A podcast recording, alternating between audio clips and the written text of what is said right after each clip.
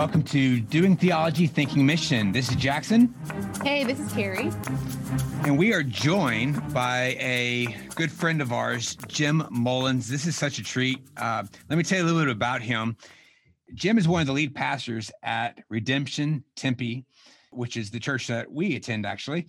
He's co authored a book with Michael Goheen called The Symphony of Mission Playing Your Part in God's World in the World he has worked as a pastor, entrepreneur, a nonprofit leader, and actually as a basketball scout in Turkey. He's married to Jenny and has a daughter named Eliana. And they spend their time watching basketball, especially ASU basketball, and cooking Middle Eastern food and being completely ineffective gardeners, is what Jim likes to say.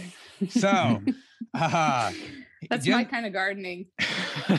so Jim's got all kinds of things to share. Unfortunately, we're limited uh, in how much time we can talk to him because he's got plenty of stories. So, Jim, welcome to the podcast. Hey, thanks for inviting me. It's really an honor. No, absolutely. Uh, we really, you know, your book. As soon as I read it, I said, "Okay, this is something that everybody needs to read, and I want everybody to know about." So when we started the podcast, I said, "Okay, this guy's going to be interviewed."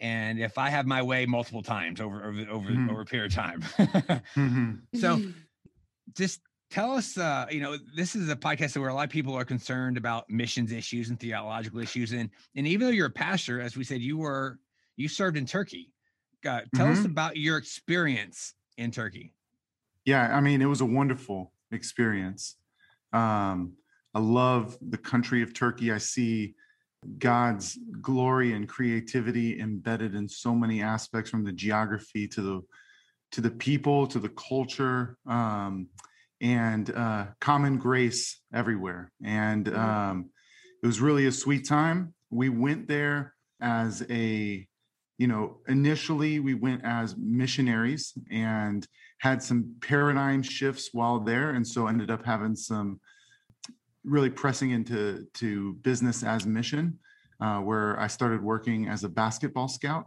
and my wife worked at the university, and we were part of a, a sweet team and a sweet season. We were there for about three years.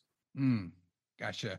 I love real quick i love one of the phrases that you use in the book and you you call it missional attention deficit disorder yeah. And and I love that description because I think anyone who has spent time in the missions world can relate to that. And you you gave kind of a really brief well we did we you know we did some church planting, we did some university work, then we did BAM. And so this sense of of kind of um running ragged like and grasping a potpourri of mission strategy yeah, yeah. Eh, yeah. We yeah, we were Go ahead. Yeah, we had uh we started this group called the Moravian community, which was all people in their early 20s who were really passionate, who really wanted to see Jesus glorified and uh, it was a it grew to be a group of about 80 to 100 people who lived in the international student neighborhood near ASU and wanted to go overseas and follow Jesus there. About 20 or so people ended up doing it. But anytime you get a hundred super zealous, super ignorant people, um, this is like a missions mobilization dream. Uh, so right. or nightmare, these, or nightmare, one or the other. Yeah, right. So basically, every movement, every passionate pitch that we heard, we we we we loved it. We embraced it. So and and we ended up bouncing from thing to thing. So it went from you know, it started off church planting and focusing on the unreached. We were super passionate about that. Then someone told us about the importance of the cities. So we said, we're not just going to move to Turkey, but we're going to go to an influential city. Someone told us about the importance of uh, church planting because that's really where, where mission is at. So we said mm. we're going to plant churches, then business. So we're going to start businesses. and it was campuses. So we're going to work on campus. And then eventually by the end, my team's looking at me and they're saying, look, you want us to focus on the unreached people groups in the influential city while starting businesses, while working on campus, while serving the poor, moving into the to the most distressed areas, seeking all the justice. And they're like, chill out, man, and just can we focus on something? So that was my missional attention deficit order disorder. It's one of the many attention deficit disorders I have. So. Yeah, and and, and your at least yours was homegrown. For a lot of people in mission organizations, it's the leadership who says, "Hey, do this, do that, do this, do everything." You know, so mm. you know at least mm. you owned it. So you guys mm. were there for how many years? We were there for three years. Three years, okay, and. And yeah. After what, telling everyone we would never come back and we'd be there for the rest of our lives. Oh man. Right. Right. Yes. You should yeah. never let a 21 year old make declarations for what they're going to do for the rest of their life. Yeah. that is so true. I find so I true. find a pattern. If if you say something at 21, it's definitely not going to happen. It's going to go the other way around. That's a great point. yes. Yeah. So tell us about like what your decision to leave and the circumstances around that.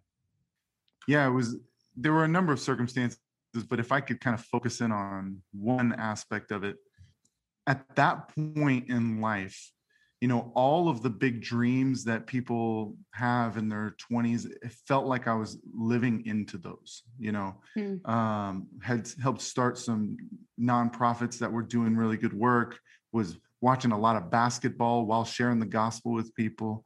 Uh, there were some folks who, uh, Muslim folks who were really seeming to just see Jesus and was in the room with some pretty you know important people to try to talk about peacemaking issues between Christians and Muslims and really I had this insatiable hunger for significance. I hmm. lived in Tempe my whole life uh, or lived in the Phoenix area for most of my life but had always viewed it as the junior varsity of places um, that mm. once once I get past the time I have to do here, then I can go off and be with important people and do important things and go to important places. And um, we we came back to the U.S. for a while with the intention of returning to Turkey and starting a branch of the nonprofit over there. And really, that was when my daughter was diagnosed with autism. Um, and the doctors and the experts were basically saying how much I was traveling especially in this pursuit of being with important people in important places, was not good for her. She needed stability. Um, mm. She needed rootedness. So uh, made the commitment to stay in Tempe, this place that I had viewed as the junior varsity of places, sink my roots in deep. And really, I think, you know, the initial thing we started to do is we started to grow gardens in the backyard with my daughter and I and spend time out there and it turned into this physical embodied prayer of that being what God would do in us and in me in particular, of putting roots deep in this place. And the phrase that really stuck out to me at that time was the phrase of uh, uh, long branches come from deep roots. Um, mm. And I have that up on my wall here in the office. I felt like that was really that really came from my daughter and her mentoring me in the ways of the kingdom, and especially when it comes to place and people, helped me to realize that I was in pursuit of these important places and these important people, but Tempe, if it belongs to Jesus, is an important mm. sacred place, and that the important people that I needed to be with were the people I was overlooking the most my wife, my daughter, my neighbors, the nations that God was bringing to this place that I've called home, yet treated like a like a motel or a resort rather than a true home most of my life. Mm. Mm. Uh, listen to you share your story, uh, both what you were doing in uh, Turkey and also the circumstances with uh, Eliana. I can just see the seed bed for you know everything you've done since. It, it really, really formative. I, I, it seems like that by itself would be the motivation for you to write because hmm. uh, there's so much, so much of your story, so much personalness in your story. So, how much of of that did affect your decision to write a book about missions and symphony of mission? Because they seem like there's a close connection there. Yeah, absolutely. I, I feel like I was writing the book to the 20 something version of myself that was leading the Moravians and all of those folks. Um, mm-hmm. Really, you know, G.K. Chesterton has this quote that it's something along the lines of uh, that the world is not void of uh, wonders, but it's void of wonder. Mm. And and that really what what we needed at that time was not to find the big significant thing, but mm. to see the significance in all of life and to have eyes that were shaped by the biblical story rather than the other stories that might shape our way of viewing the world. And in doing so, we could see that God is God's story is a story of of mission that we get to step in and participate in. So yeah, it, it influenced it quite a bit. Now, you use the metaphor symphony to describe this work of mission how does symphony describe mission? Yeah, it, it's interesting because I have absolutely no musical background or ability or anything, and and I think a lot of people have come up to me since choosing that metaphor and they want to talk music and classical music and i, I can't hang um, but i think it's a good metaphor because the way that i had viewed mission was almost like mission was a rock band with every rock band, you know that everyone's important. The drummer's important, the bass player's important, but there's usually one person that's important, and the band is named after them. The Dave Matthews Band, or I don't know, Tom Petty and the Heartbreakers, and mm-hmm. I don't know, Marky Mark and the Funky Bunch. I don't know. There you go. But, but you you always know that there's the Marky Mark, there's the Tom Petty. That's the main person, and then the rest yeah. of the stuff supports that. And I think the way that I was thinking about mission so much of my early years was that we needed to find out what the main thing was. And that all of these different movements and theological emphases, missiologies would have a different thing. It's justice, it's evangelism, it's church planting, whatever it would be. And the question of who's the lead singer, who's the front runner, was what we were trying to answer, but it was the wrong question. Mm. Uh, I think if you view mission as a rock band and say which one's the really important thing, mm. that's one way. But the other way, the paradigm shift was to think about it as a symphony. With the symphony, you're never really asking which one of these instruments is more important than the other, as much as how are they mutually enhancing one another. And rather than there being one musician who's at the center of everything, you only have one center, and that is the composer or conductor. And in God's mission, the composer and conductor is Christ, who stands at the center of his mission and has all of these ways that we can participate in his mission that he's bringing together. And they're not in competition with one another, they're not ranked over one another, but they're mutually beautifying, harmonizing, enhancing one another. And that's things like justice, work, art, evangelism. Those are all different instruments in God's great symphony of mission. Well, you know, listen to you talk, I can't help but think of Mike Goheen, who you co-wrote the book with. Yeah. Uh, what's it seems like there's a a robust theology that sh- shaping and driving the book. Yeah, yeah. Would you kind of unpack that? Yeah, I think it's uh, deeply rooted in the Reformational tradition, uh, the Dutch theologians and a lot of influence with uh, from Lesslie Newbigin.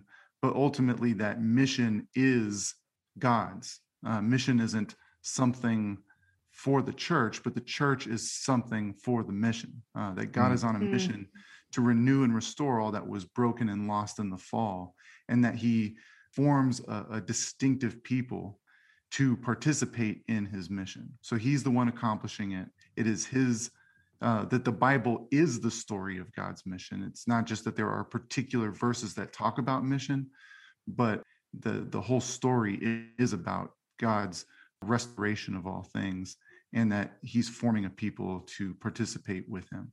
Mm. I think one of the things I loved about um, the way in which you went about this book is it feels like it takes away the hustle that I think we find when we're in ministry as a vocation. There can be a sense of competition with people, mm. of you know this is this is how many churches i planted in turkey and this is how many baptisms there we like to think that the hustle is is preserved in you know for business but i think that the ministry world we have decided to enter into it just as much. We just put a god label on it. Yeah. But I, I think when i was reading your book i really felt a sense of almost like a, a an older sister kind of putting her hands on my shoulder and going mm. okay relax. This is all god's. Mm-hmm. your work your conversations, your people, your community. This is all God's work. And I really appreciated the way that you kind of led people through through understanding mission in that way to stop the hustle. Mm. Yeah, you mentioned three ways of participating in God's mission. And the first is stewardship. Correct me if I'm wrong, but that section of the book really unpacks a, a theology of work, a theology yeah. of vocation. And most people in the church these days, I think, either see work as a part of the fall, you mm-hmm. know, like oh, we're stuck with work, or as a means to an end, earning money to give to the church who does, you know, the real work of ministry, or or missionaries getting visas so they can mm-hmm. do some other kind of task. Okay. But you say that good work is a preview of the kingdom. Yeah, which is yeah. kind of a mind blowing statement for a lot of people who read your book. Go, say that again. What's so significant about work, and why is it a preview of the kingdom? Yeah, I, well, there's there's a couple ways I could go with that. Um, I think that's my second favorite point uh, on on work. So I'll I'll go there. I think whenever you see good work, there's then this internal wow that we feel, this this awe whenever you mm. see good work. And uh, what is that? Well, ultimately, I think it's uh, the recognition of the image of God in other people who are doing good work, or it's a recognition of the way things are supposed to be uh, of his of his kingdom. Whenever a teacher does excellent work and cultivates the minds of, of the students, um, what that's to where they're able to explore and dis- discover and be in awe of God's world. That's what the kingdom is going to be like. Whenever you provide, if if someone either through security or through good structural engineering makes someone feel protected in the building that they're in, or that, that you're you're giving a preview of the day that's coming when we will experience complete safety. Mm. Um, so anything that is right, that's the way it's supposed to be, that you get a sample of when you see good work is a hint, a, preview of the kingdom. It's interesting because, you know, one of my favorite, you know, favorite parts of scripture is in Revelation 21 and 22, where it's talking about the continuity of culture into the new creation. It's not just that we're cherubs floating around, but it talks about the glory and the honor of the nations. Uh, I believe it's echoes of uh, Psalm or Isaiah 60, uh, 61. The glory and the honor of the nations, the best of what humans can culturally produce somehow gets incorporated into our eternal worship of Jesus. It's there's a continuity of the things that we make that are good, right things that are part mm. of the cultural mandate that we've been given, that in some mysterious way have a continuity mm. into the new creation. And so, you know, I've heard people say, you know what, I'm just going to focus on spirit, I'm just going to focus on eternal things while I'm mm. on earth. But eternal things might be a pie recipe or a mm. guitar or a basketball you know mm. there's some continuity in the in the best of human culture into the eternal our eternal life with god and that when we do good work that it provides a, a little sample a preview of what that might be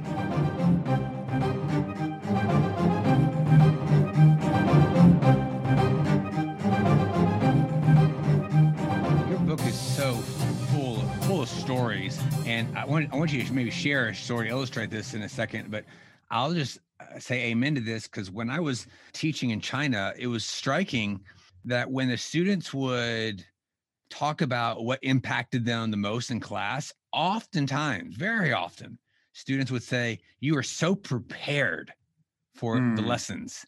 And I remember thinking, you noticed that? Like, what mm. student ever notices that? But they said we mm. felt hmm. so loved that you really were thorough and prepared, and, and we can tell how hard you worked to make this point and do that and do this. And that was just, it was mind blowing every time. Mm. Yeah.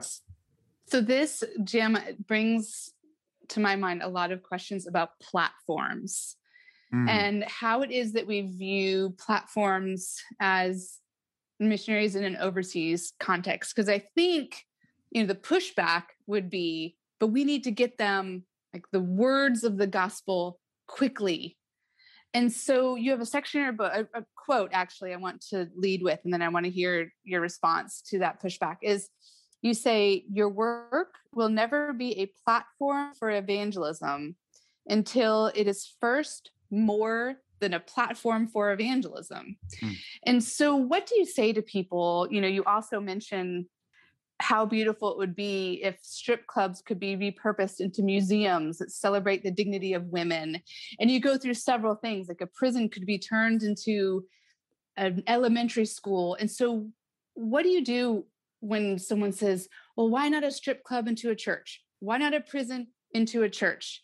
why you know and and let's really hone in on the words of the gospel i mean i clearly you would think yes that's would be great so why angle it in the in a way to see it as a museum that celebrates women as a beautiful gospel bearing thing yeah so i'll go back a little bit and and i think one of the things that is most striking as as we reflect on what it means to be an image bearer. There are a lot of angles you could take on that, but um, the I the, the early idea of that that phrase that it was like a you know uh, in the ancient Near East that kings would put their images, statues of themselves in, in, places that they would conquer in order to say that this place belongs to me.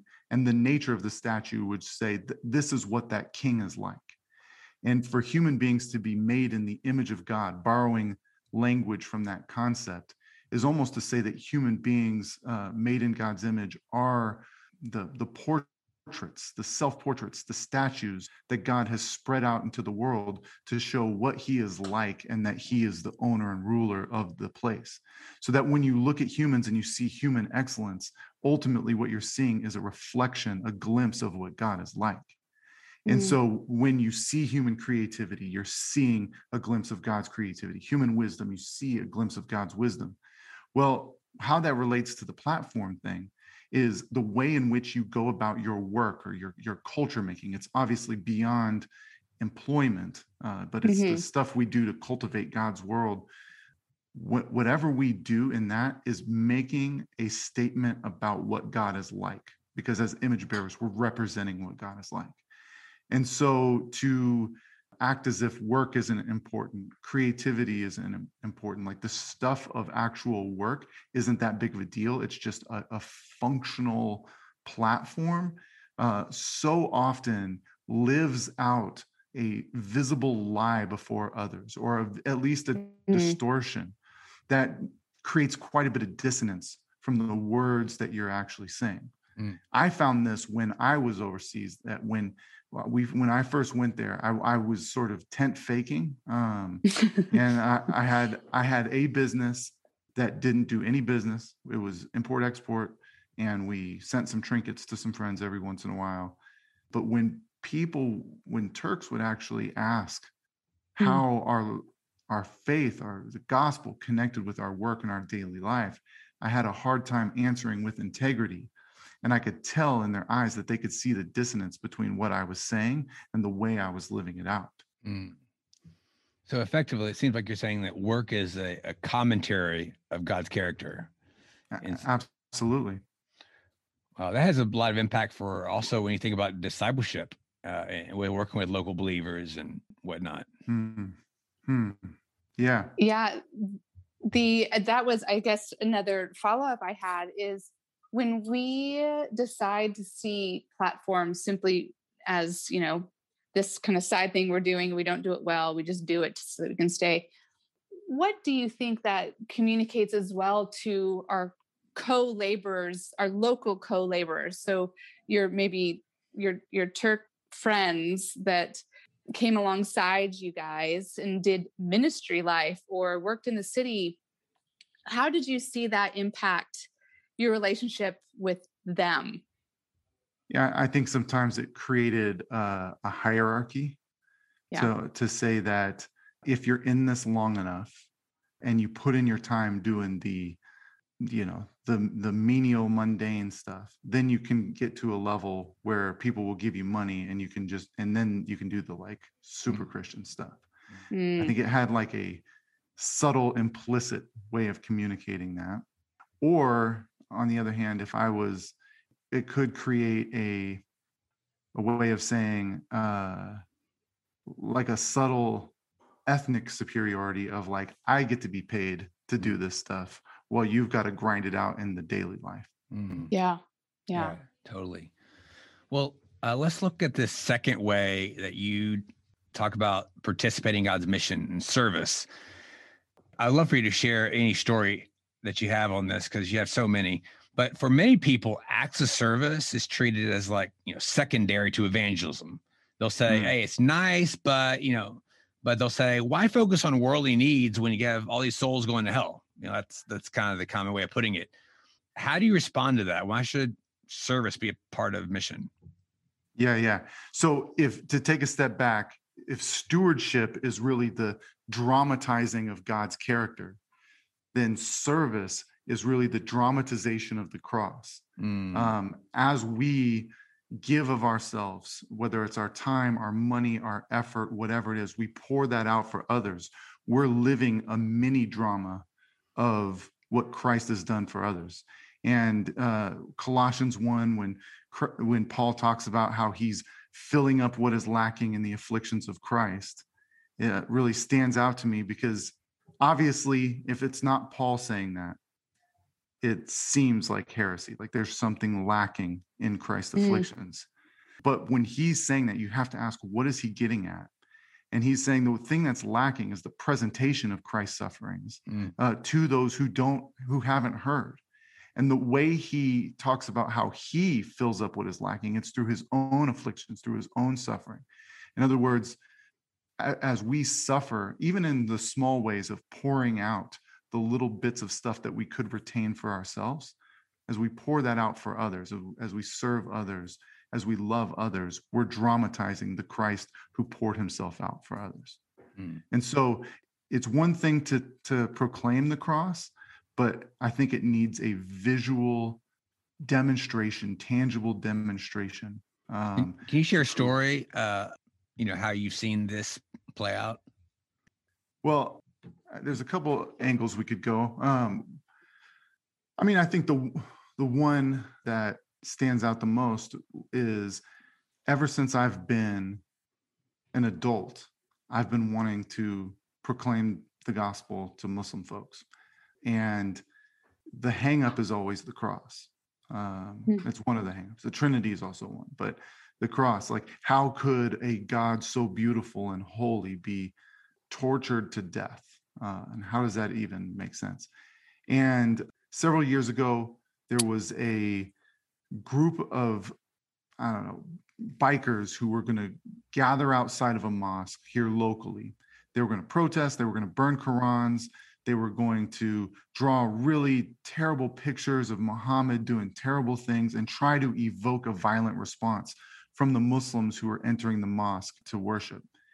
Most of those people who were in that mosque had come from refugee backgrounds, very traumatized by violence, and they were being surrounded by a a group with guns. They who were planning this on Facebook. They were getting media coverage, and I posted my disgust uh, on Facebook. Felt like I'd actually done something until um, some people started, you know, challenging me. They said, "Look, this is happening in our own city.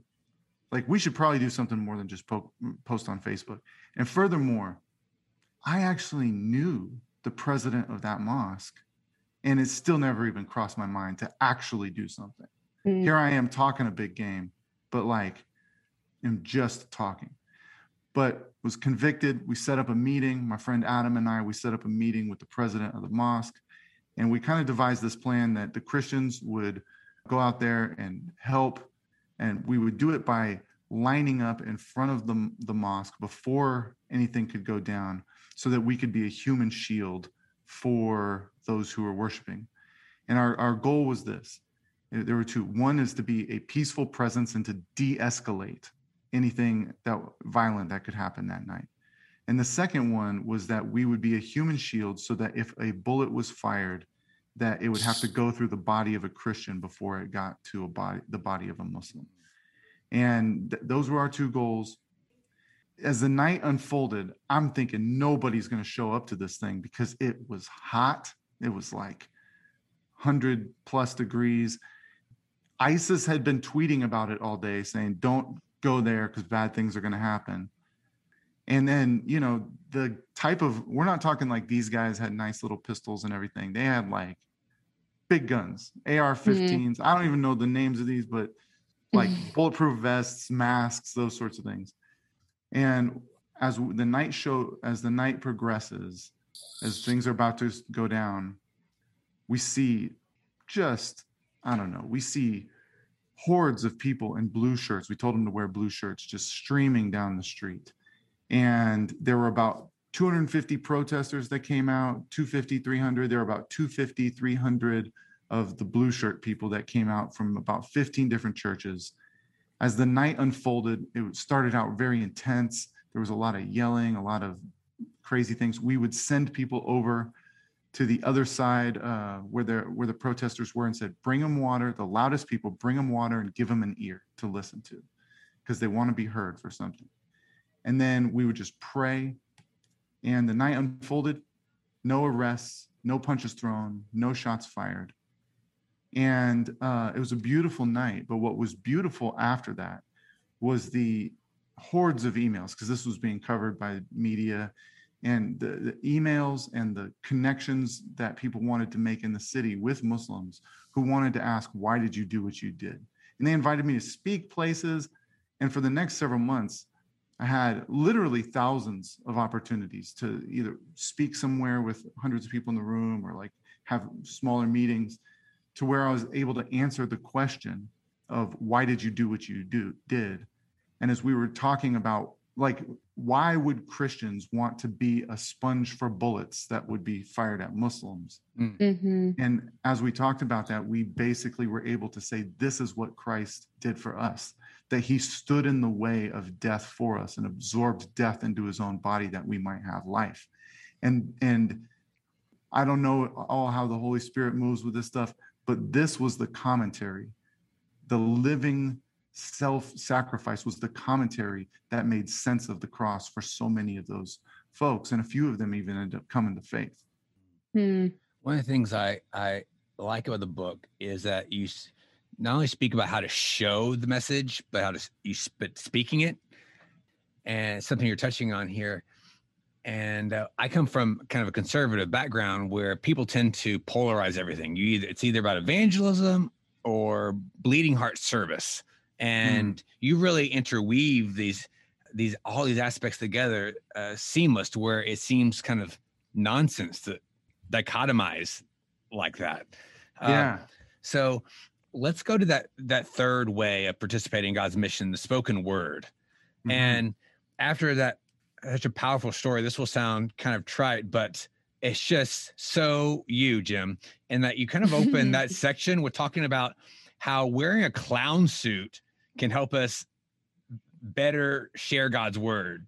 This is a little bit different, you know, kind of tone, but how does wearing a clown suit help somebody share God's word better? Yeah, it's a lot of times people are asking, how can I how can I share the gospel more? Like how can I go how can I get more opportunities to share the gospel. And uh, I had this little thought experiment one day and was thinking, well, first of all, I was thinking, why don't they talk a lot about doing evangelism in the New Testament? There's a couple places like Colossians and First Peter 3 that say when when the opportunity comes up, be ready. Mm. But why, you know, they're telling people not to sleep with their family members and like food sacrifice to idols, you think evangelism would come up, right?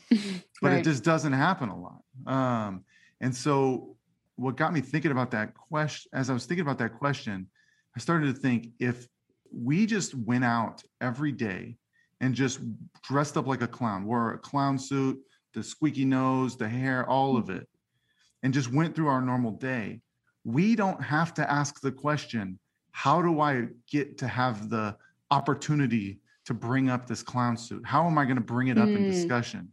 It's so unique and so strange and peculiar that everyone's going to bring it up. The question is, do you have a good answer for why you're Mm. wearing the clown suit? And so, in a similar way, I think what you see in the New Testament church is such a unique, distinct way of living, of sacrificial love, of, of, of, of drawing upon the power of the Spirit, that asking, How am I going to bring up Jesus? is not a question they're asking because people are going to ask them all the time, Why are you so unique and distinct? It's Yeah. will they have the answer? And I think the same is true for us of, of really asking the question, How can we be a unique and distinctive people. And if we're living out stewardship and service in really radical ways, you'll you, the conversations are going to happen all the time. Yeah. Mm. And so it sounds like, you know, we we have to mentally think more of rather than doing evangelism as an activity, but being evangelism. Mm. And that means sometimes you're speaking up, sometimes you're doing these acts, and it's just the life that you are living. I think one of the paradigms, you know, I grew up in the 90s, was that you you did evangelism in this moment you're you know we're going to drop you off at the mall we did this several times in my youth group we're going to drop you off the mall and you're going to do evangelism for three hours Mhm. you know and then we would get on the bus and we go back and have pizza and then we no longer quote did evangelism because it wasn't time to do evangelism and so it was a very segmented understanding i think of what evangelism means and so i love what you're saying there is it's not something we flip on and flip off but i think that's what how we've talked about it for so long Mm. and that really Yeah. impedes the way that we see mission and view mission i think Well, I Mm. think part of it is that evangelism is seen as giving set presentations. And so, Mhm. therefore, it's kind of like a, a salesman. You're selling something, and then when you're off work, you stop selling. And so, because there's a Right. distinct way of speaking, a s- distinct information, it's order and sequence, so forth and so on. Now I'm doing it. Now I'm not. right Mhm. So you do talk about three shifts in thinking that can help people to better proclaim the gospel. It- w- w- I want to make sure people will hear this because it's really, really practical, really helpful. You talk about a shift from something that's generic to something that's specially crafted. You know, mass production versus something particular. And I- one quote you said is this: just as someone slowly and deliberately learns how to roast coffee or build Mm. furniture, we should pursue rich ways of communicating.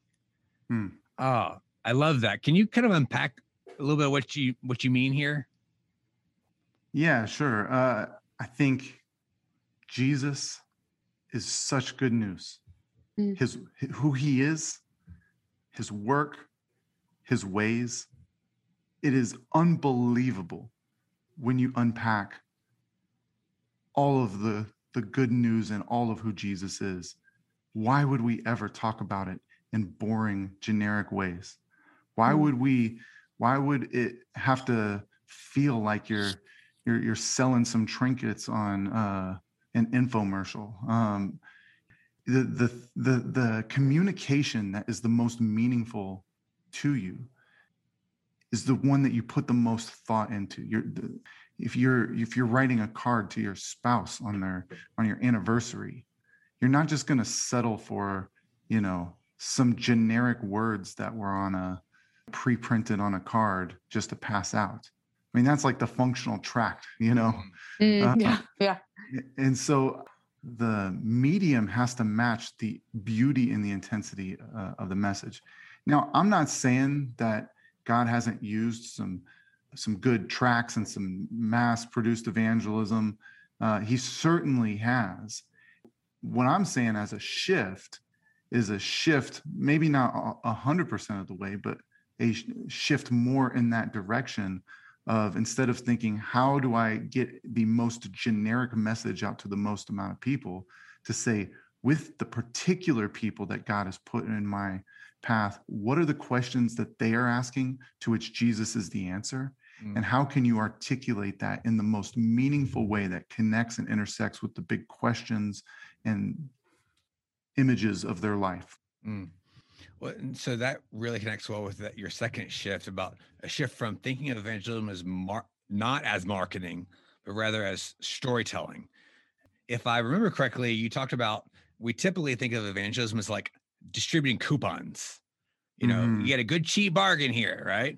And mm-hmm. I think part of the driving motive for that approach to evangelism, well, there's a few things. I think one, if you don't have a depth of theological and biblical understanding, then you have to reduce it to something that's really easy to remember. Mm-hmm. But there's this other aspect, is a question I get all the time is what if you only had three minutes? What if you only had five minutes? What are you going to say? Uh, you know, yeah, uh, yeah. it seems like if that's the way you're thinking, you better have a quick marketing elevator pitch. Who, who has time for storytelling? Well, you know, what do you say to people? Yeah, I mean, I would say that that if you're going to wield that critique at anybody, you have to wield it at Paul and you have to wield it at Jesus uh, as well. Of Paul spending the time to deeply think about what, what's the Greek poetry? What are the big questions that mm. they're asking? What are the images uh, that connect most to the biblical story? and and Jesus looking at figs and birds and you know these these sorts of things in a real agrarian uh, society. I think if it all depends on us and it's like a sales commission sort of thing, then man, you should probably think about how do you get the most generic, uh, quick, high pressured pitch out as quickly as possible. But if the Bible is the, the, the story of the world, the true story of the world, it's the narrative that gives meaning to all of life then a lot of what evangelism is is going out and re-narrating what the world is and who gives it meaning and how you can enter into uh, union with the one who is the rescuer and the one who can make things right. And so just a shift from from narration from marketing to re-narrating the world according to god's story mm. um, i I so appreciate this because um, it gives us permission for the bearing of fruit in our ministries to be slow. Mm-hmm. And I think of the best way to learn a new language is actually to just listen for months and months and months. Intense language programs will tell you do not open your mouth mm. for three months, six months, yeah. eight months, and you just listen. Mm. But because I, especially, am addicted to efficiency, I very easily cut the corner because I think, well, I can listen for these two hours and then I'll I'll try and speak so I can get the best of both worlds and just be really efficient about this ministry deal. Hmm. But I think what you are exhorting us here, Jim, is to be okay with ministry being slow, especially when you, you're, you're talking a lot about Paul. He's in a context very often where there's a background, there's a Jewish background already. But when you're when you're in Turkey or you're in China or you're in these places where there might not be, they might have zero idea about who a, a one true God is and who this mm-hmm. person named Jesus and Abraham, these are all very foreign concepts. We should expect this to be slow work. Mm-hmm. Yeah. And if God wants to do it fast, he'll do it fast. But our job, I think, I'm, I'm wondering, is to listen so that, as you're saying, we can narrate the stories of Jesus in a an appropriate, beautiful, imaginative way. Mm-hmm. I just don't know if those things happen fast, you know? Mm-hmm. Yeah, listening uh, is not efficient, as uh, a lot of, of many husbands have complained.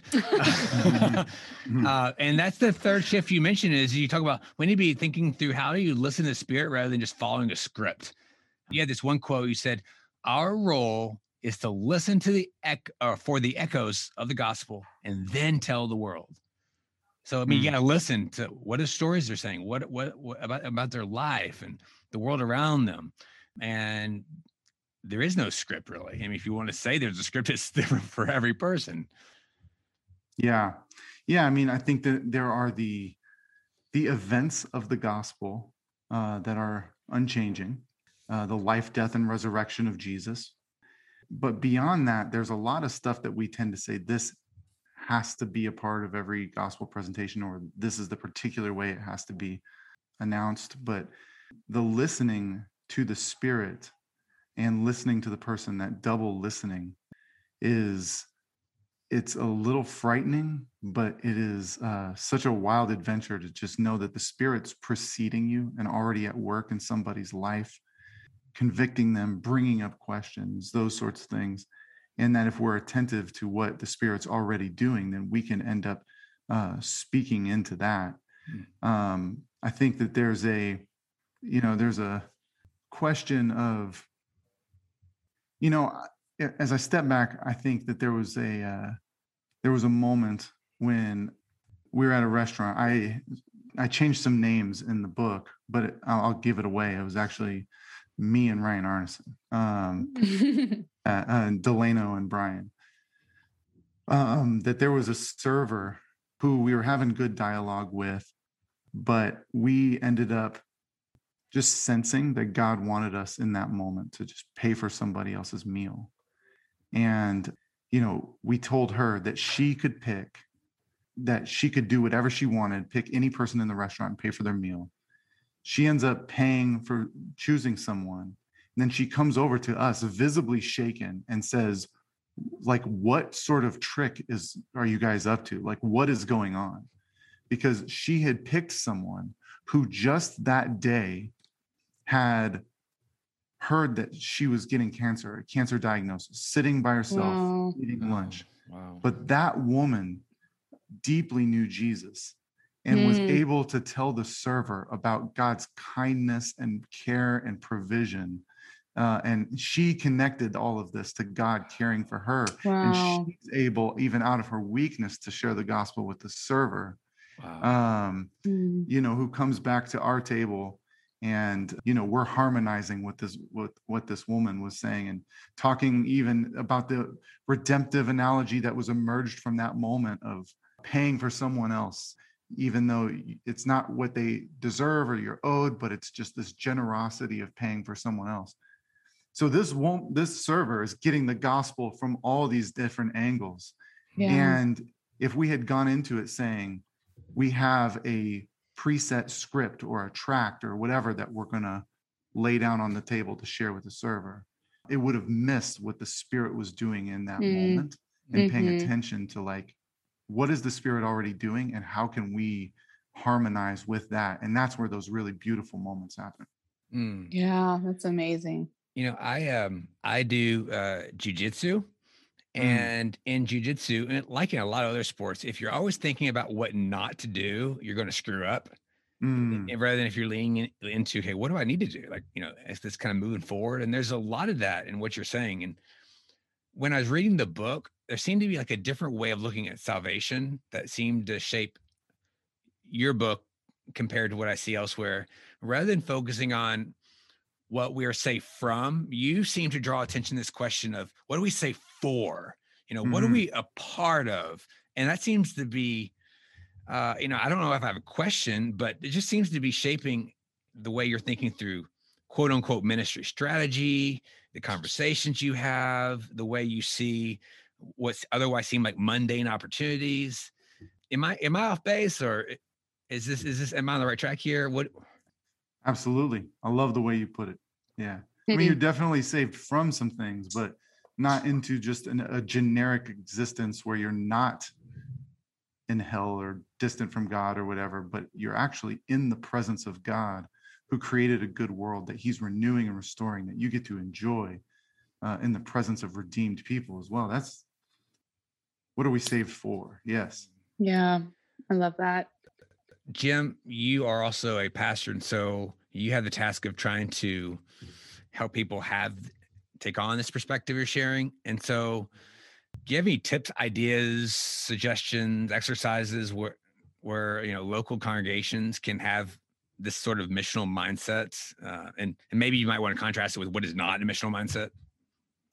Yeah. So uh, if, if you you're wanting to get towards some like real practices to cultivate this missional imagination, um, I've got a few. Uh, one really easy one is to, you know, when we pray for God's kingdom to come on earth as it is in heaven, that's an invitation to imagine the kingdom. You know, mm. in order to pray for what the kingdom would look like on earth, you kind of have to imagine what the kingdom is and how does how do things look restored. And so, in order to cultivate those eyes, one practice I do is in my prayer so I'll try to pick out a few headlines. Uh, generally, when I read the news, I try to read it prayerfully. And after reading the headline, try to rewrite it uh, as if it was a news story in the kingdom. Uh, mm-hmm. So you could say, instead of Sunnis and uh, Shia clash uh, in Iraq, Sunni and Shia have a barbecue and then take communion afterwards because they've come to know mm. Christ together. Like, um, I love um, that and that that trains the eyes. I think another practice, yeah. something I love doing, is uh, called the carrot cake game. It's where you take two stacks of uh, of, of cards. Well, I'll, I'll, tell you why it's it's called the carrot cake game. I think it's a it's a game that's intended to help you reimagine all the stuff of life as a way of serving and, and loving your neighbor. And you you basically take two stacks of cards one stack has all of the blessings, the assets, the things that God has given you that you've used to love yourself. And it can be as obscure as possible bicycle, uh, training, speaking a different language, so on and so forth. That's in one stack. The second stack of cards is all of the aspects of the brokenness of the world that you see, the things that are affected by sin, uh, loneliness, homelessness, um, prison system, whatever the thing is. And then you shuffle the cards and you draw one of the gifts that you have and one of the problems. So it might be like a draw the a bicycle and then you know famine in Bangladesh and you try to say how could I use this bicycle to address famine in Bangladesh. Mm. And what it, what it does is it actually cultivates the mind. It's a practice to cultivate the mind, to see all of your stuff differently as instruments of loving your neighbor and see the, the brokenness of the world a little bit differently. Because I think this is essentially what Jesus is doing when he's telling us to love our neighbor as ourselves. It's a command to creative love. You yeah. have u- used all of these things to love yourself. Now think creatively about how you can use those to love your neighbor. So that's those would be two practices that come to mind. That's fantastic. Time has so gotten away from us as I knew it would. So, uh, Carrie, would you? uh You had one more question you wanted to ask. Yeah, I before we wrap up, I first just want to thank Jim for your generosity sitting us with us here today and fleshing some of this out. And as Jackson and I were talking about this book, I said it's so easy to talk about this book because this is Jim and his family. This is how they live their lives. We have seen this time and time and time again in our time here at, at his church. And the words of the book just they are embodied in how you live your life. And so as people mm. pick up this book, just know Jim didn't have to Google cool story, you know, from from Turkey. like he didn't have to Google any of these things because he's lived this embodied life of Christ in such a beautiful way. And he used the word innovative love. And I think that's the way that you you and your family live your life. So with that, if you were now to, know, next week go back to Turkey as your non 21 year old self, how would your strategy maybe look different in the way that you approach your work in Turkey? That's a good question. Um, if if I were to go back, how would we? How would it be different? Um, you know what's interesting was that a lot of these things we started to really press into Mm. in, in Turkey. I think what I would do is, you know, there there's a strong sense of love for one's nation in Turkey, uh, and and I would dive into Turkish culture with the eyes to see what are the echoes of creation that Mm. exist within Turkey uh, that ultimately point to God, uh, and how I could, uh, like for the for instance, the way that Turkish fathers care for their children. It's unlike other places that I've seen. It's it's really elevated, um, and how that's an echo of the Father. So I would look for what are the echoes of creation. I would look for what are the echoes of the fall, the particular struggles that that Turks have um, that are evidence of a fallen, broken world, and how is Jesus the good news to those things? And then even echoes within their particular national stories of like Ataturk and others uh, that have this echo of rescue, of salvation, that are echoes of, of of Christ. So I think those would be some things. And instead of trying to meet with all the most so-called important people, I would Mhm. move straight towards the um, those with disability who are often overlooked and spend my time with them. Well, well, Jim, thank you for being so gracious with your time. I want to let people know uh, that Jim and Mike Goheen's book is called The Symphony of Mission, and it's published with Baker. Is that right? Yep, that's right. All right. So please, guys, I urge you to get that, read it, start a book club, internalize it. It- It'll be so well worth your time. It has rigorous thought in it, but also a ton of stories. So thank you, Jim, for joining us. And for all you guys listening in, uh, thank you and keep the conversation going.